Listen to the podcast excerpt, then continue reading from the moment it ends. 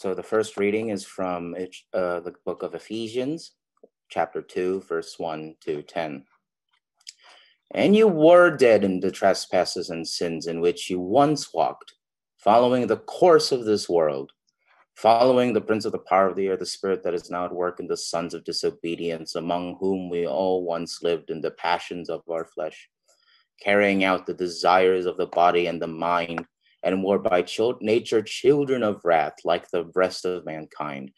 But God, being rich in mercy, because of the great love with which he loved us, even when we were dead in our trespasses, made us alive together with Christ.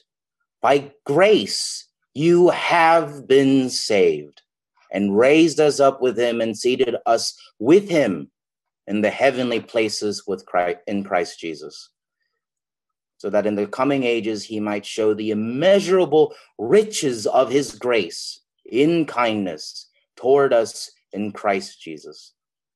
For by grace you have been saved through faith.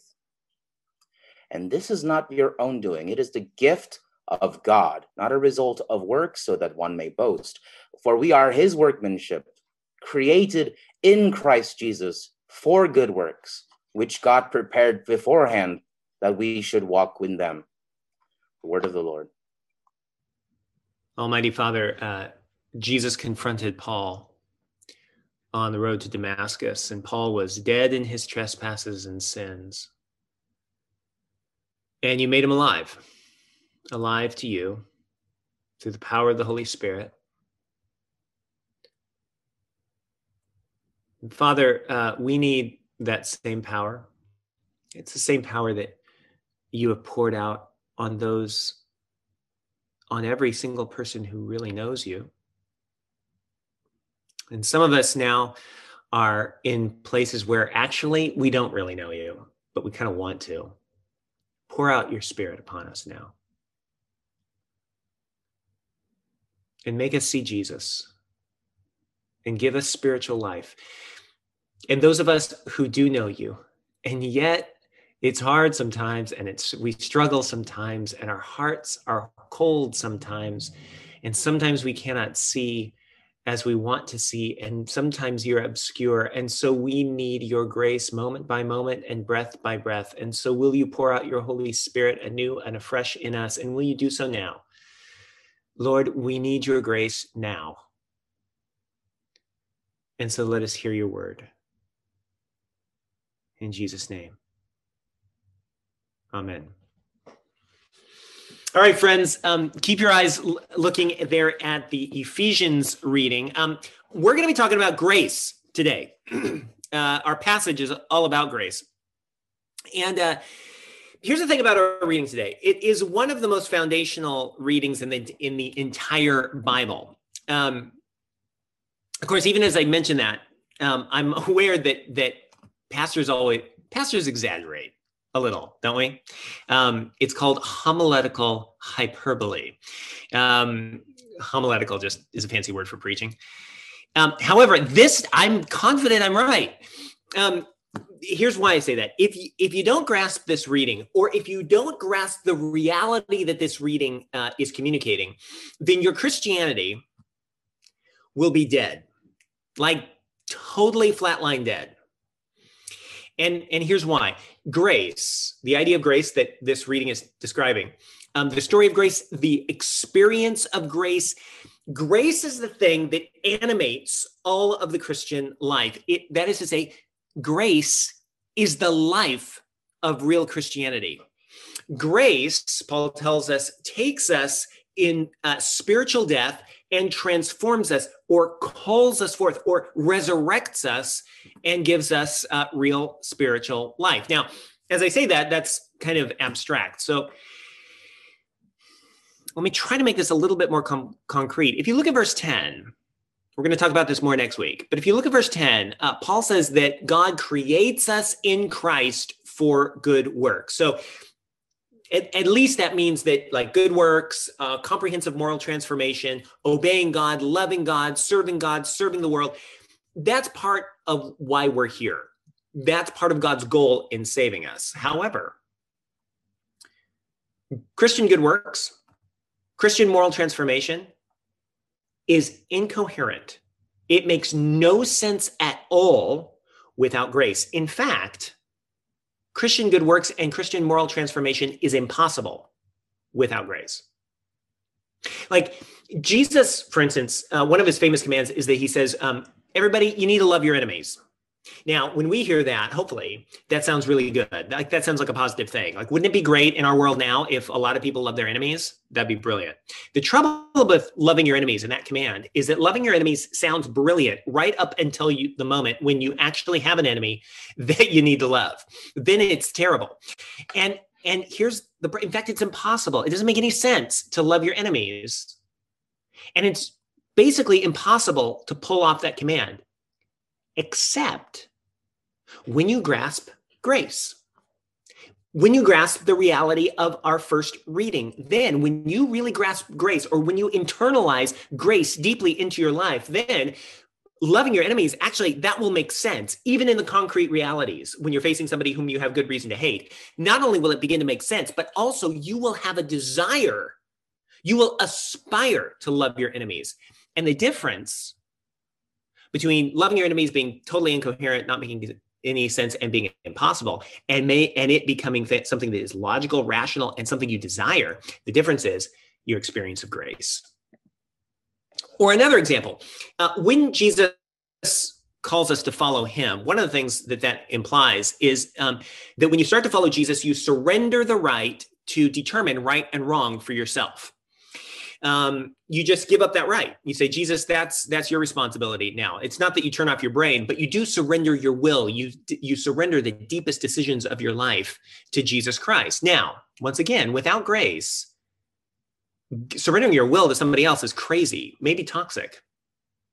But once grace and all that grace means lands in your life and you experience the shift from going from spiritual death to spiritual life, then surrendering your life and your deepest will to Jesus Christ will both make sense to you mentally and it will also be something you desire. You will once again aspire to surrender your will, foundational will to Jesus Christ. My the thing I'm trying to say is that grace animates the Christian life. And Christianity without grace is spiritual death. So today we're going to look at the first part of this reading. Next week we'll look at the second part of the reading. And what we're going to do is today we're going to ask why do we need grace? What is grace? What difference does it make? Okay? First of all, why do we need grace? Take a look at verse 1 and basically listen, Paul's answer to the question why do we need grace is shocking. He says, "We need grace because we are spiritual corpses." We're spiritually dead without it. Verse 1 And you were dead. He's speaking to Christians, he's speaking to Gentile Christians, he's reminding them of their past. He says, "You were you were dead in the trespasses and sins in which you once walked." Now, when when I read that verse, um, there's a little part of me that wants to push back on Paul and say, "Wait a minute, Paul, homiletical hyperbole. Who are you calling spiritually dead? I'm not spiritually dead. I want to say, yes, I know. Nobody's perfect, Paul. Um, but I know a lot of people who are worse than me. And so I, I don't think it's that I'm not really spiritually dead. I may be spiritually flabby, out of shape, something like that, but I'm not spiritually dead. Now, I don't know if that's your response, but I want you to look at Paul's analysis. What he says is he says, your behavior your trespasses and your sins, is evidence of a deeper reality, something Paul calls spiritual death. And there is a root cause, actually, three root causes for our spiritual death. In verses two and three, Paul gives three root causes of spiritual death. He says, first of all, there's our environment, the world around us. Secondly, there's a foreign influence, which is the devil. And thirdly, there's our own hearts. Now, start with the third uh, root cause of spiritual death our hearts. Take a look at verse three. Paul says, We are spiritually dead because we, quote, we all once lived in the passions of our flesh, carrying out the desires of the body and the mind. Now, keep your eyes on that verse, okay? Paul is making a big claim. On the one hand, he's claiming that all of us humans are a complex bundle of desires, right? But you can identify with that, can't you? Right? If, like if I look at my heart, I'm a complex bundle of desires, right? Um, sometimes they're going this way, sometimes they're going that way, and probably you are too. But the thing that Paul's claiming is not just that we are complex bundles of desire, but rather that complex bundle of desire in our lives, th- those are not they're not healthy desires. That complex bundle of desire does not en masse uh, lead us in a way that promotes life. In fact, that complex bundle of desire, claims Paul, within me, it tends to be toxic. It tends to be self destructive. Now, some of the people on this call are doctors. I am not. I don't know anything about medicine. However, so um, uh, welcome to my ignorance. But I understand that that cancer is when our body's cells stop replicating in a healthy manner and start replicating in a destructive manner. I'm not sure if that's right, but just go with me. That's what Paul is saying is happening in our in our desires, our passions these passions and these desires are are replicating themselves in an unhealthy way and they end up eating us from the inside out and they end up consuming people around us as well. Now i want to be careful here okay? Paul is not saying that desire itself is wicked. In fact holiness and transformation and grace is going to transform those desires and make them wonderful and Paul is not saying that our bodies are bad. The whole of the Bible is clear that the human body is a good thing. But Paul is saying that our desires and our passions within us have been twisted so that we have a tendency to prefer ourselves over against everything else. Now, to understand this, think about your favorite narcissist. Don't we all have a favorite narcissist? Might be somebody that you enjoy hating. I don't know. Um, when you think about a, a narcissist, uh, everything's about them, right? Like everything revolves around them. They're the center of the their solar system, and everything orbits around them. Now, do you think the narcissist's selfish desires? Do you think those are good things? Do you think they lead in a healthy direction? Of course, they don't lead in a healthy direction. They consume them and they consume everybody around them. And very often, the narcissist doesn't even know that that's happening. But the narcissistic desires wreck everything around them. Well, Paul's saying sin or spiritual death works the same way. And I can imagine somebody saying, Hey, are you calling me a narcissist? To which I respond, No, Paul's calling you spiritually dead. And just like a narcissist is very often the last person to know that they're a narcissist, somebody who's spiritually dead or somebody who's in sin is very often the last person to know it. Now, I know that's awkward, but let's keep on going. So, there's an internal heart cause for spiritual death, but then there's also an environmental cause. You see in verse 2, uh, Paul says, We follow the course of this world. What does that mean? Well, you can think of it this way humans, as we already said, are bundles of narcissistic desires. But we are also herd animals. And therefore, we gather into groups. And because all of us are filled with these self oriented desires, when you put all of us together, we have a tendency to create whole societies that normalize uh, everyone's pursuit of those selfish desires. And as we create whole societies that normalize those desires, we end up creating societies that are designed to reinforce the power of those desires and their hold upon us. And that's why in the Bible, uh, when the Bible talks about the word world, not always, but often, it means all of humanity living for self and running from God. We build whole environments that promote spiritual death rather than spiritual life. And we all follow the crowd, and the crowd keeps telling us our selfish desires and our narcissistic desires, our sin is normal. So there's a heart cause, there's an environmental cause, but then thirdly, there's also foreign intervention by the devil. Look at verse 2.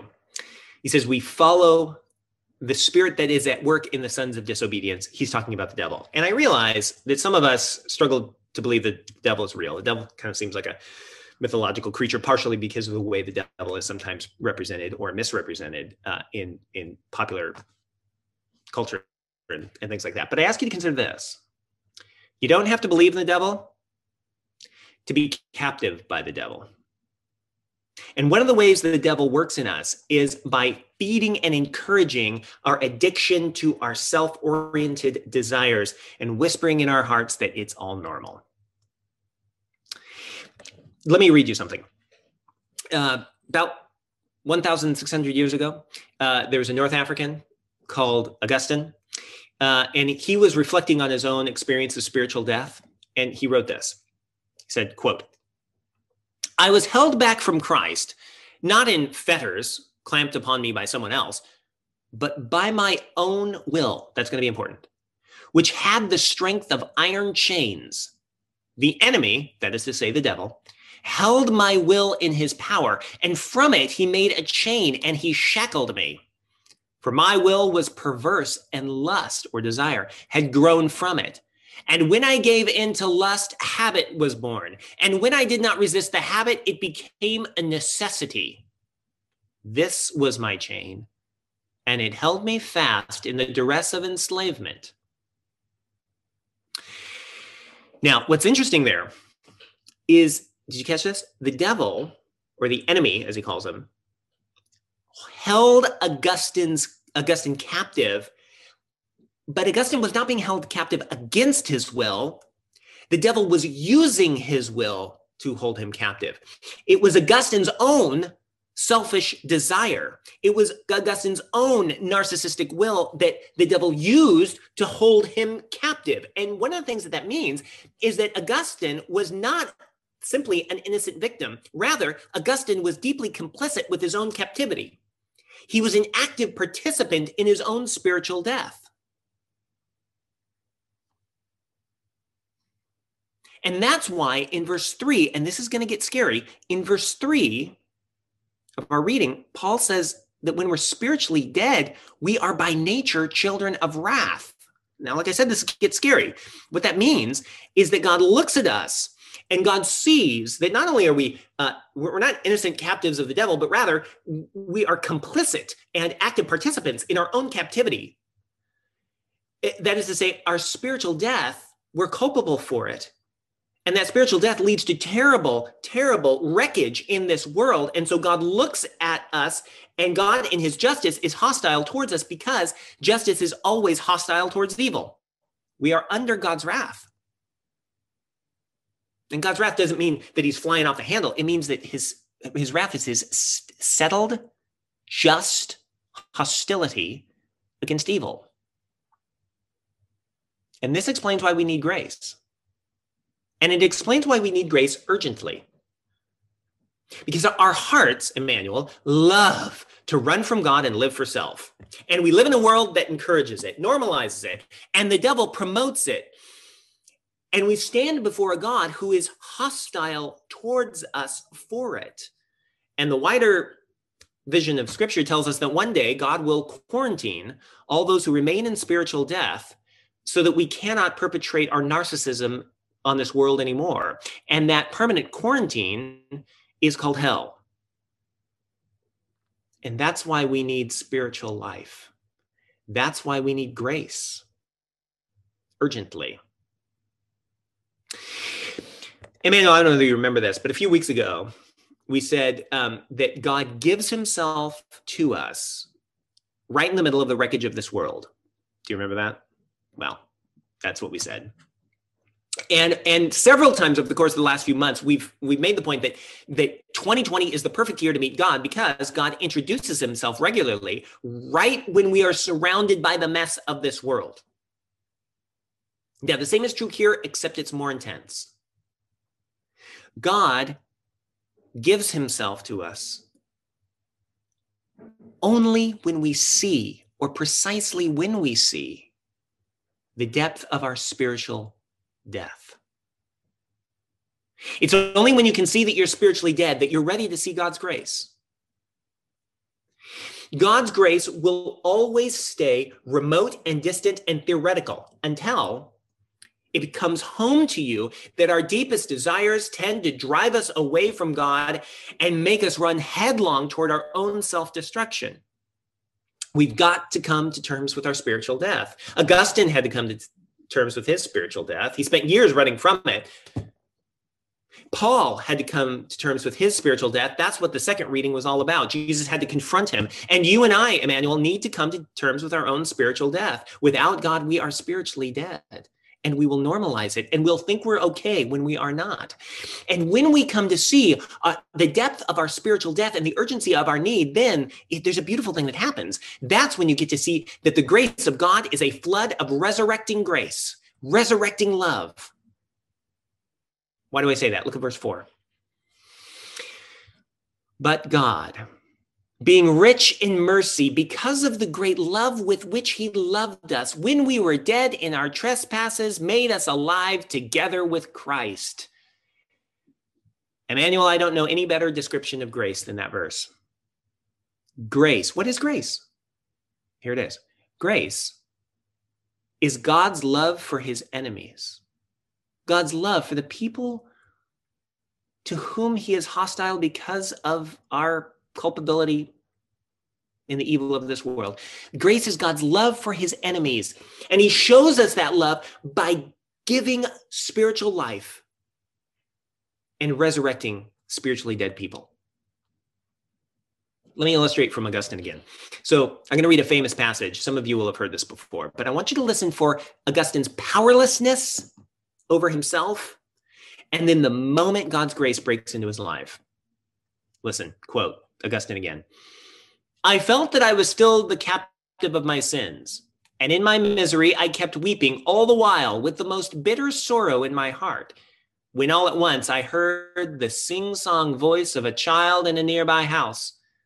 Whether it was the voice of a boy or girl, I cannot say, but again and again it repeated the refrain Take it and read it, take it and read it.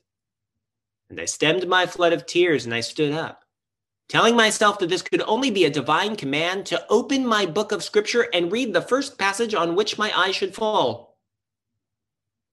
So I hurried back and seized my edition of St. Paul's letters, and I opened it.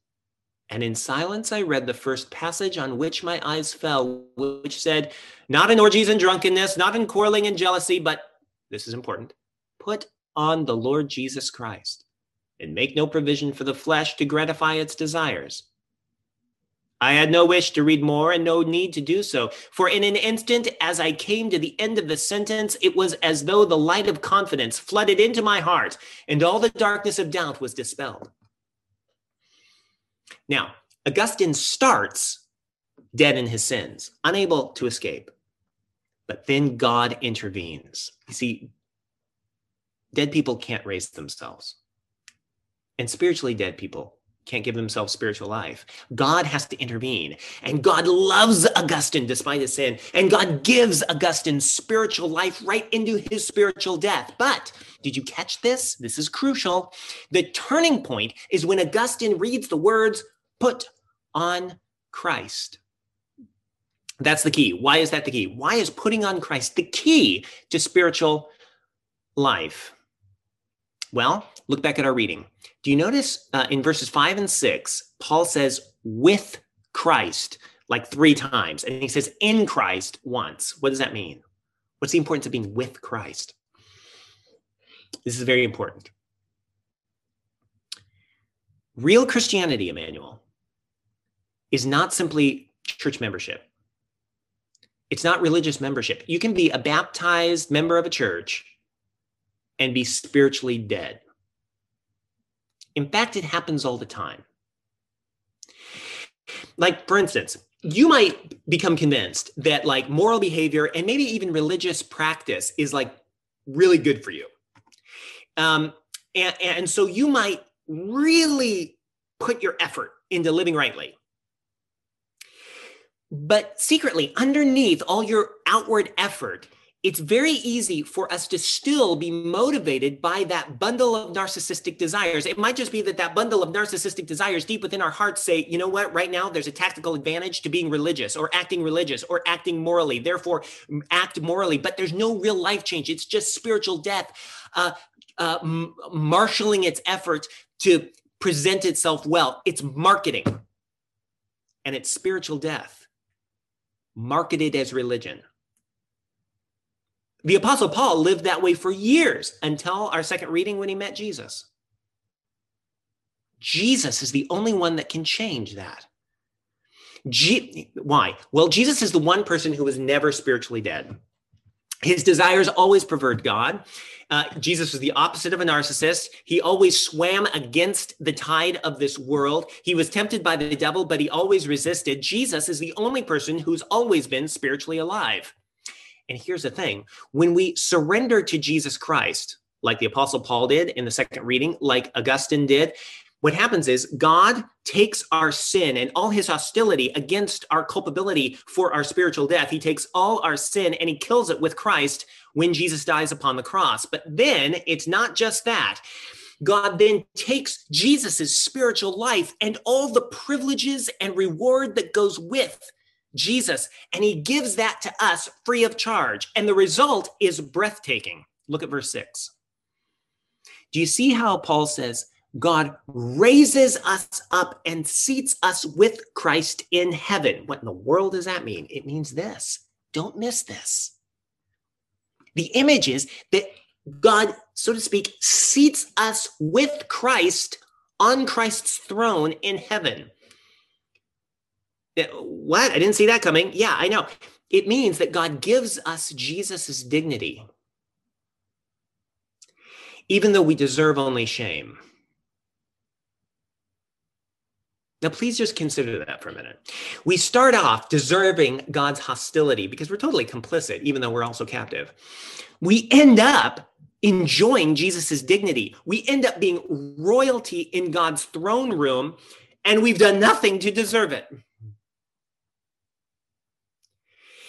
And the only way that can happen is when we are joined to Jesus Christ. What Christ is by nature, he makes us to be by grace. Now, Emmanuel, if you could internalize the dignity given to you by Jesus Christ when you became a Christian, it will transform your identity and your behavior. Why do I say that? Well, remember that what you do always flows out from who you are, right? Behavior always follows identity. Grace, when you are joined to Jesus and you and your your sin is washed away and instead you bear the dignity of god himself of jesus himself grace changes our identity. Jesus' dignity becomes our identity. Grace changes who you are at your fundamental level and we're no longer simply a bundle of our own desires. Now we share christ's dignity. And when that identity gets deep down within us then all of a sudden obeying jesus makes all the sense in the world because it's in line with who we have become who we have been made to be. Grace changes our identity, and therefore grace changes our behavior. And that dignity that we gain, it's a dignity that will stretch on for all eternity in the future. That's what verse 7 is about. Verse 7 says that for all eternity, God is going to hold us up as monuments of his mercy. Your whole eternity will be about displaying the mercy of God in giving you spiritual life. That's your identity. That's who you really are if you belong to Jesus Christ. But not only do we gain Jesus's dignity, we also gain Jesus' desires. Verse 4 we are made alive together with Christ. And here you need to think a little bit like a like a blood transfusion. Except it's not a blood transfusion, it's a desired transfusion. Remember, Jesus' desires are perfect. They're not selfish, they're dominated by love for God, love for other people. Our desires are a complex bundle of narcissism, often. But when God joins us to Jesus, part of what he does is the Holy Spirit takes Jesus's desires and then transfuses them into our souls, not all at once, but little by little so that the more we rest on God's grace, the more that screaming narcissist in our chest begins to quiet down, and we find ourselves turning to look at Jesus first with trust. We trust Him to do for us what we cannot do for ourselves, and that trust matures to gratitude gratitude for all that Jesus has given us. And then that gratitude matures to love. We love Him more than we love ourselves, more than we love this world, and therefore we love everything in this world far more than we ever had previously. And then that love bursts forth in joy. And it's the first taste of heaven. And as that joy breaks upon our souls, not only does radical obedience to Jesus begin to make sense to our brains, but actually you want to, you aspire to give away your life for Jesus Christ, for he has given away his life for you. Emmanuel, that's spiritual life. And everything that's less than that is death. So, Emmanuel, is grace your life? How does it become your life? How do we get grace? Well, listen, remember, dead people don't raise themselves. And spiritually dead people can't lift a finger to produce spiritual life. Only God raises the dead. And therefore, grace must always be a miraculous intervention by God in your life. It's got to be a miracle. And that's why it has to be received by faith. Faith is trust in someone stronger than you to do for you what you cannot do for yourself. Receive by faith. And one of the things that that means is that we need to surrender. We need to practice not trusting ourselves. We need to surrender ourselves. We need to surrender, for instance, our desires. Uh, your complex bundle of narcissistic desires will tell you that they define you. They will tell you that they will lead you to fulfillment. They don't define you, and they won't lead you to, to, to fulfillment. Surrender them to God. And then surrender your commitment to your own innocence. The world wants to normalize our narcissism. The devil wants to whisper in your your ear that you're fine as you are, um, but we aren't fine as we are. Give up and surrender your commitment to your own innocence. And then, having surrendered your desires and surrender your innocence, go to Jesus Christ. Some of you, this needs to be the first time you've ever gone to Jesus Christ. For others of us, this is the practice of Christian life and growth. Go to Jesus Christ and surrender yourself to him again. And what you will find is you will find Jesus upon the cross taking your sins upon himself, but then you will also see Jesus Christ reaching you down, grabbing you by the hand, pulling you up, not just to the cross, but to his heavenly throne. And there, seated upon, with him upon the throne, seated with him in the heavenly places, you will find him transforming your identity and transfusing into your soul desires, his own desires and you will kneel before him, surrendering all that you are to the true king. And that's where you will find yourself capable to love more than you ever loved before. And you will be ready for the good works which God has made you to walk in. And we'll pick up that story next week. Amen.